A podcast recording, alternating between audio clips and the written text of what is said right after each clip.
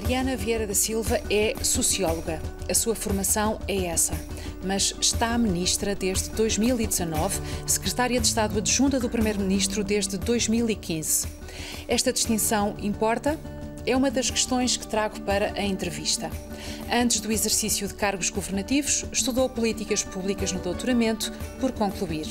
Nasceu em 1978. Tinha 37 anos quando integrou o primeiro governo de António Costa. O que é que isto nos diz de um país que até há algumas décadas confinava a mulher ao doméstico, ao cuidado da família e do lar? O seu pai foi ministro antes dela. A coincidência dos dois no Conselho de Ministros suscitou polémica. Mas a minha pergunta para Mariana Vieira da Silva é outra. O que é que lhe franqueou o caminho? O que é que a uma pessoa nascida há 43 anos franqueia o caminho? Olá, Mariana. Começamos Olá. por aqui. Muito, muito boa noite.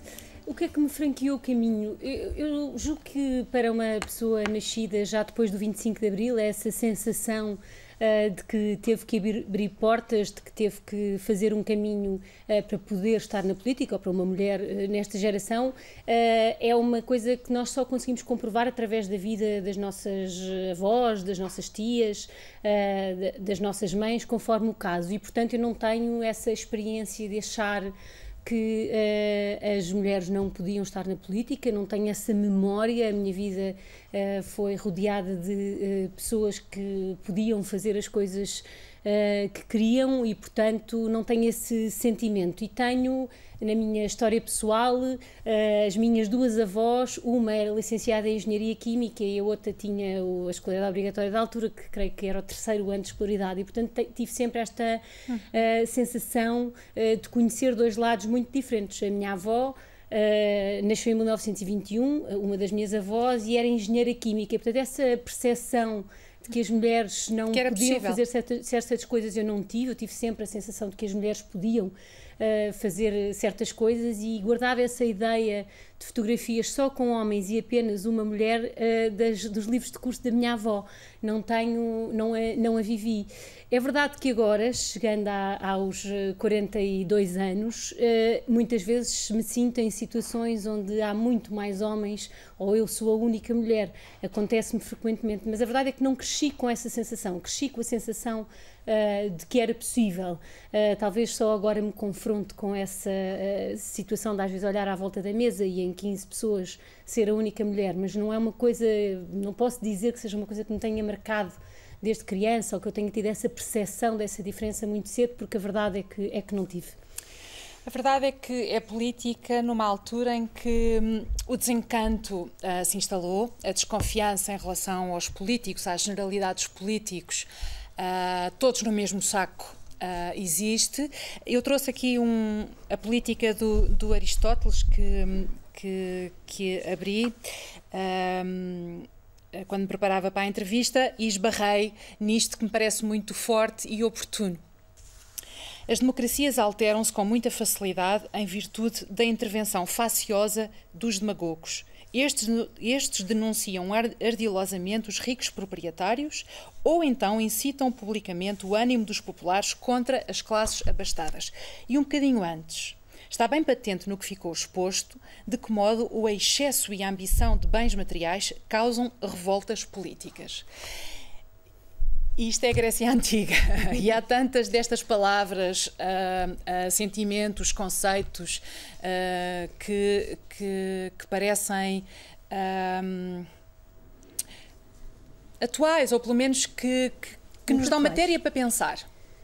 Muito atuais. Sendo este programa chamado Filhos da Madrugada, eh, e assumindo-me eu como uma, uma filha de- dessa madrugada, no sentido em que cresci, numa, nasci numa altura em que eh, a força eh, democrática ainda era muito forte, tinham passado quatro anos do 25 de Abril.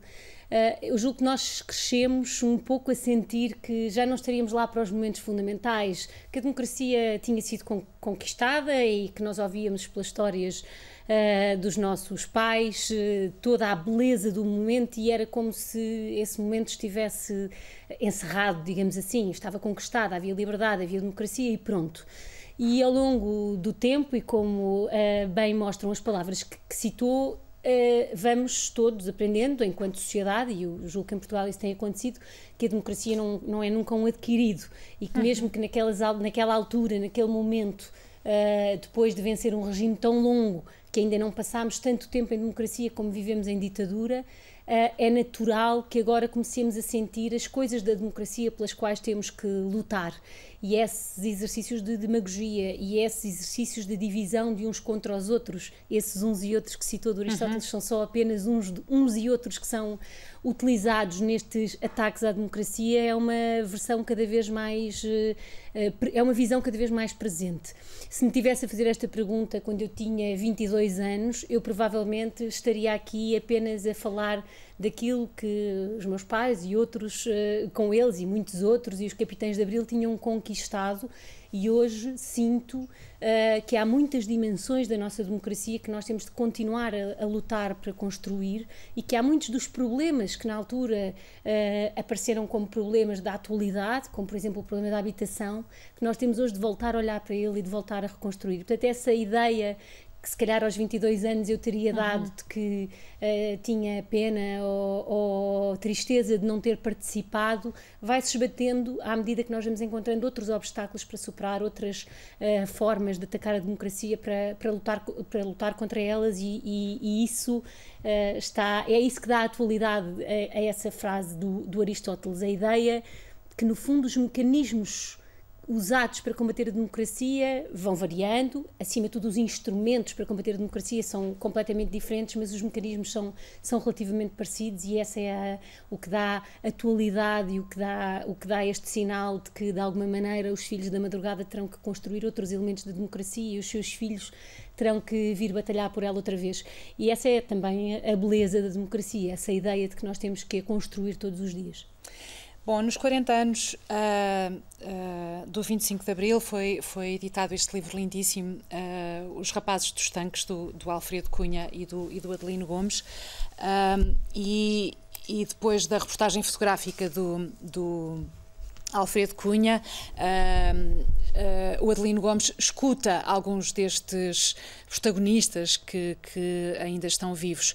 Uh, bem para o fim está a viúva do Salgueiro Maia e pergunta-se sempre o melhor do 25 de Abril e o pior do 25 de Abril o melhor destes 40 anos, o pior destes 40 anos. No caso da Ana Tércia Salgueiro Maia, o melhor do 25 de Abril, a educação, a saúde, isto não tem nada a ver com o que era antes do 25 de Abril, as pessoas têm memória curta.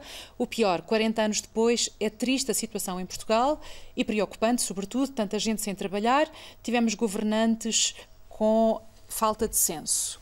Depois, uh, gostava só de trazer mais um testemunho que está aqui, o Fernando Brito e Cunha, ex-alferes miliciano de artilharia na Guiné, o melhor do 25 de Abril. A democracia, o fim da, da censura, o Serviço Nacional de Saúde, a democratização do ensino, o reencontro da dignidade de um povo e de um país. O pior, a maneira como foi feita a descolonização, os exageros do PC no PREC, a composição dos governos da Segunda República, com raras exceções. Ora, tendo estudado políticas públicas, sendo esse uh, o foco da sua atenção durante uh, tantos anos, uh, pergunto o que é que acha que foi o melhor e o pior dos, agora, 47 anos de democracia? Eu, eu, compreendo eh, que os protagonistas da Revolução tenham esse sentimento de balanço e essa necessidade de apontar o melhor e o pior. Eh, tenho talvez mais dificuldade, até porque não me sinto uh, propriamente capaz de avaliar o melhor, no sentido em que há uma coisa com a qual eu nunca vivi e que não consigo, na verdade, imaginar viver, que é essa ideia que nós não podemos dizer o que queremos e não podemos uh, juntar-nos com aqueles que pensam como, como, nós e procurar fazer valer as nossas posições. E, e, e essa, uh, essa é a riqueza maior e aquela que traz todas as outras que, que, que a Anabela citou. Uh, a ideia, alguém teve que vir colocar a criação do SNS como uh, uma das bandeiras do SNS do, do, do, 25 de Abril e lutar por ela e desenhar e pensar e como é que é e o que é que nós fazemos ao, ao que existe e como é que transformamos no Serviço Nacional de Saúde uh, universal e gratuito. Alguém teve que fazer esse caminho e isso só foi possível porque as pessoas se puderam juntar em torno de uma ideia e batalhar por ela. E, portanto, Está a dar uma resposta de ministra melhor, e não, não socióloga. Não, o melhor, o melhor é públicas. essa possibilidade de termos pessoas a baterem-se por aquilo que entendem ser melhor. E não é sempre o mesmo. E, portanto, é, de alguma maneira, é essa possibilidade, eu já vou responder ao pior, eh, é essa possibilidade das pessoas discutirem o que é que é melhor que verdadeiramente torna tudo o resto possível discutirem, associarem-se em grupos que defendem uma coisa e que defendem uh, outra. Eu julgo que o pior é a pouca hum, memória, eu concordo com essa frase que aí estava citada, no sentido em que passaram poucos anos, acho que nós podemos dizer, nós estamos neste momento a viver uh, o último momento em que temos dirigentes políticos em cargos de muita importância que viveram o antes do 25 de Abril o 25 de Abril e agora o pós-25 de Abril. E esse é o momento de transformação da nossa sociedade. Daqui a algum tempo não existirão dirigentes políticos, eh, pessoas que ocupam cargos na, na, política, nos órgãos de soberania, que tenham vivido na sua vida adulta antes e depois do 25 de Abril. E a nossa capacidade de manter uh, vivas estas ideias vai jogar-se agora nesta geração de pessoas que a Anabela decidiu entrevistar e em pessoas um pouco mais velhas. E essa falta de memória, a, falta, a forma como agora falamos do que é uh, de falta de liberdade, esquecendo-nos de que há muito pouco tempo vivemos a efetiva falta de liberdade, eu julgo que é o pior. Mas é também, talvez, o desafio que temos mesmo que superar, que é não nos conseguirmos transportar, e eu própria há pouco disse que tinha essa dificuldade, para o momento em que não podíamos a dizer o que pensávamos. E não era não podíamos porque alguém criticava, era não podíamos porque podíamos ser presos, porque podíamos ser torturados, porque uh, não podíamos viver a nossa vida. E essa falta de memória, para mim, é o pior. Uh, bem, uh, a pergunta: o que queres ser quando fores grande? Tornou-se gasta e vazia. Mas pode dizer-nos coisas sobre os sonhos, a ambição e um projeto de vida que se faz. Eu queria saber uh, o que é que imaginava que a sua vida ia ser. Não exatamente a profissão, mas o que é que imaginava que a sua vida ia ser. Eu nunca tive facilidade em, em, responder essa pergunta em criança, nem tive aquelas fases em que queria ser coisas muito, muito diferentes. Acho que durante alguns anos achei que queria ser professora, uh, mas nunca, não sei dizer, também quererei ter sido jornalista aquilo que me une àquilo que eu sou hoje e quando olho para trás, o que é que ligava esses diversos sonhos era esta ideia de uh, lidar com o que é real, o dia a dia, o, o cotidiano, uhum. uh, não em versos, mas em, em, na vida real. Essa, isso acho que é o que me liga uh, àquilo que eu faço hoje, àquilo que me interessa na vida, que é pensar como é que nós podemos melhorar as coisas, como é que nós podemos fazer com que as escolas sejam melhores, com que o SNS uh, chegue a mais pessoas, como é que nós podemos transformar a realidade que vivemos. E quis fazer isso, acho que desde sempre, foi isso que me levou a estudar a Sociologia, ainda que não tenha sempre percebido que era isso que eu queria fazer, porque ia escolhendo coisas ali laterais, ligadas com o que é que é isto de viver em sociedade, uh, porque é que há pessoas que vivem assim e outras que vivem de formas tão diferentes. Uh, e portanto, hoje, quando olho retrospectivamente e com a reconstrução que todos fazemos quando olhamos para o passado, é esse o ponto uh, de ligação entre as várias coisas que eu nunca quis bem explicar o que queria ser e andei sempre ali à procura e acho que descobri, na verdade, quando estudei políticas públicas. Uh, aquilo que eu gosto é de pensar o que é que nós podemos fazer para isto ser melhor. É isso que me liga. Mas alguma vez se angustiou muito em relação, em relação ao futuro, porque tinha 16 anos, quando foi aquela famosa manifestação da, da geração Arrasca, cunhada assim no, no editorial, uh, geração Rasca, perdão, uh, cunhada assim no, no, editorial do Vicente Jorge Silva, e depois mais tarde desta geração disse-se Arrasca. Arrasca porque apesar da sua qualificação, que era sem dúvida uh, muito superior à dos pais na generalidade dos casos, não era garantido que tivessem um emprego, um, que pudessem organizar uma vida estável? sim, eu acho que uma das coisas mais importantes na vida é as pessoas terem noção também do seu privilégio e, portanto, eu nunca senti dificuldades que muitas uh, pessoas sentiram e também não vale a pena uh, iludir isso e, e, confundir histórias familiares, histórias das pessoas em concreto, uh, com, com uma sociedade. É evidente que mais até do que uma grande uh, diferença uh, de uma geração para a outra que existe entre os pais e os filhos, também há uma grande diferença de expectativa face à geração anterior à nossa, não dos nossos pais, mas daquelas pessoas que, que cresceram e estudaram uns anos antes, à expectativa que cada pessoa nascida uh, nos anos 70 e até mais nos anos 80 depois viveu para a sua vida. Essa ideia que bastava ter um curso para e depois disso deixou de ser assim. E deixar de ser assim é um sinal da evolução do nosso país. Em todos os países mais qualificados, ter um curso não é um caminho para, é um instrumento e é um instrumento que se prova sempre melhor. São sempre pessoas que têm muito menos tempo de desemprego, ganham sempre mais que os que não têm um curso. Mas não, não posso assumir uma, é uma dificuldade que, que não foi a minha ainda que isso não significa que não a compreenda, não a conheça, não a, não a, não, ela não apreça. E quando nós olhamos para essa geração e agora para as gerações que lhes seguiram, que, que se lhe seguiram, vemos esses problemas ainda mais visíveis. Um, essa ideia de uma transição difícil entre a escola e o mercado de trabalho existe, teve fases muito distintas e, naturalmente, nos momentos de crise é mais visível. Um, mas pronto, eu também fiz parte de manifestações. Na altura eu ainda não estava no ensino superior, estava no ensino secundário e as nossas manifestações eram contra as provas globais um, e também me manifestei contra elas uh, naquela, uh, algo que agora talvez eu não saiba bem explicar, mas que, mas que, mas, mas que defendi. Foi talvez a forma como os estudantes do ensino secundário se juntaram a essas manifestações. Foi sempre muito participativa na res pública, na coisa pública? e nas coisas da polis, que no fundo Sim, são sempre, o núcleo da política. Fui sempre muito participativa, uh, quis sempre estar uh, no papel de quem organizava e de quem uh, podia pronunciar-se e filo e para voltar a, ao tema do seu texto inicial, quando o meu pai era um professor universitário e minha mãe uma economista na Câmara Municipal da Amadora, ou seja, tenho uma, uma atração pela coisa de decidir, uh, de participar nos processos de decisão coletivos, seja o que é que vamos a que é que vamos brincar hoje no intervalo, seja nós concordamos ou não com estas provas globais e com o que elas contam para a nota, sempre senti e sempre tive essa, essa vontade e essa e o que é que lhe deu essa confiança? Pois, eh, não sei, não sei, não sei responder. Eh, não sei também, eh, deu-me esta confiança, talvez uma educação que me ensinou sempre a lutar por aquilo que eu queria, nem que fosse vamos à praia hoje e explicar porque é que era suposto irmos à praia naquele dia e batalhar por as minhas ideias e nunca, uh, nunca ouvir simplesmente um não, mas sempre uma procura, ouvi muitos nãos, uh, mas sempre aquela procura de tentar uh, convencer.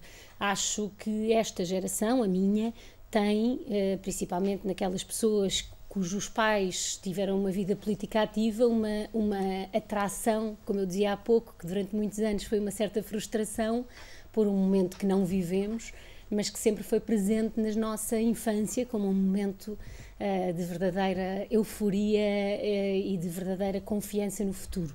E por isso uh, sempre, tive, sempre tive esta vontade, mais ou menos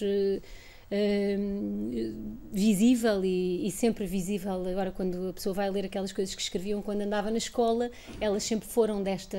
Quer sempre ajudar, quer sempre ao pé dos adultos, aquelas crianças que se põem a tentar dizer, mas se não fizermos assim, e se hoje não fizermos isto e fizermos. Sempre tive essas características. Mas, uh... E a natação de competição? Ajudou? Para essa confiança, para essa concentração, para. Ajuda muito no foco e na foco. ideia de que precisamos de trabalhar muito para chegar a um objetivo. E nessa persistência de trabalhar incessantemente uh, durante dois meses para umas provas que vão aparecer. Isso ajuda, ajuda muito quando somos crianças, ficarmos logo com essa dimensão de planear o trabalho para depois escolher frutos. É uma coisa que marca a minha vida, desse ponto de vista de aprender a trabalhar, de aprender a a, a cuidar dos meus objetivos, aprender a defini-los e a viver com as frustrações de não os alcançar. Sim, acho que é uma coisa importante na minha vida. Bem, vivemos todos o, o último ano, uh, o mais disruptivo da nossa vida, uh, é uma cicatriz uh, que nos varra a todos e, e, a todos literalmente. Eu, eu gostava de saber como é que Uh, o que é que mudou neste último ano? Não para a governante que está ali na linha da frente, uh, nem consigo imaginar o que é que é. Uh, viver todos os dias na linha da frente como a Mariana e as outras pessoas que integram o governo. Mas eu queria perguntar o que é que dentro de si isto signi significa? É um, é um contacto com o fantasma da morte, com, com os medos todos a caírem assim até muito rente à nossa cabeça? A coisa que mais mudou para mim, eh, enquanto pessoa, foi nós todos Obviamente, um governante não tem uh, as experiências de toda a gente, mas um sentimento de estar a viver uma coisa muito diferente do que todas as pessoas que eu represento e que me cabe representar. Esse, sentimento de, de, estar todos os dias a ir trabalhar uh, uh, e a fazer uma vida muito próximo do normal, nesse sentido, enquanto as pessoas estavam em casa, é esse afastamento, se quiser, quanto a uma experiência que vai, como a Anabela diz, marcar toda a nossa vida para sempre uh, e muito para lá desta crise uh, é, uma, é uma coisa com a qual eu não, não lidei bem, não lido bem, porque vejo nas pessoas que me são próximas uma rotina dia a dia completamente alterada, uma, uma, uma permanência em casa, que é o que se deve fazer, e, e os governantes, naturalmente, não, não o fizeram da mesma maneira, como os médicos não fizeram da mesma maneira, como as pessoas que trabalham nos supermercados não fizeram da mesma maneira. Mas essa sensação de que não estamos a viver o mesmo que os outros e que não estamos a, de alguma maneira, estamos a decidir coisas, mas não estamos a participar nelas, foi muito difícil para mim. Um, e, e, por isso, em mim, o que mais mudou foi isso, obviamente, a par da, da, da dificuldade que é, uh, no pouco tempo que tenho livre, e já era assim antes da pandemia, deixar de poder estar com as pessoas que me são próximas, com os meus amigos mais próximos, com a minha família, sendo pessoas que eu deixei de ver, com quem eu deixei de uh, estar. Mas uh, a, coisa mais difícil para mim, enquanto pessoa, foi essa, essa, esse sentimento de que não estava a viver aquilo que uma sociedade no seu todo estava, estava a viver e, a, e até a dificuldade de, de compreender o que é isso de estar em casa em permanência. Eu tenho muita consciência que não vivi isso uh, e, e, alguma dificuldade em, em de, de, empatia mesmo, de me conseguir colocar nessa situação. Senti, porque como é uma coisa que nunca vivemos, como é que uma pessoa se relaciona com o facto de nunca poder sair de casa? É muito difícil porque não não experimentamos. E, portanto, para mim, pessoalmente, além de, obviamente, as coisas que vêm com o facto de ser governante, tive muitas reuniões com médicos dos cuidados intensivos, com, com pessoas que estavam uh, nos hospitais a descrever-nos o que lá se passava e que medidas é que podíamos tomar, e são, obviamente, é uma presença permanente da, morte. da morte, da doença, porque não é só da morte, é de, doença, é de uma doença que sabemos que se vai continuar a manifestar, a manifestar nas pessoas que a tiveram, e, e, e, vou roubar as palavras da Ministra da Saúde quando há dias disse numa entrevista e, e, eu nunca tinha se calhar conseguido concretizar que é aquele medo de que isto nunca mais acabe, nunca mais volte ao que era antes, que eu acho que nunca tinha conseguido verbalizar e quando ali uh, fiquei, senti que, que, sim, que isso também estava presente, essa ideia de que uh, de que podemos nunca mais sair completamente deste processo é uma ideia bastante assustadora principalmente para quem vê na política, como eu sempre vi, essa procura de como é que nós podemos melhorar, como é que nós podemos resolver isto, como é que nós podemos garantir isto. Mariana, muito obrigada. Muito obrigada.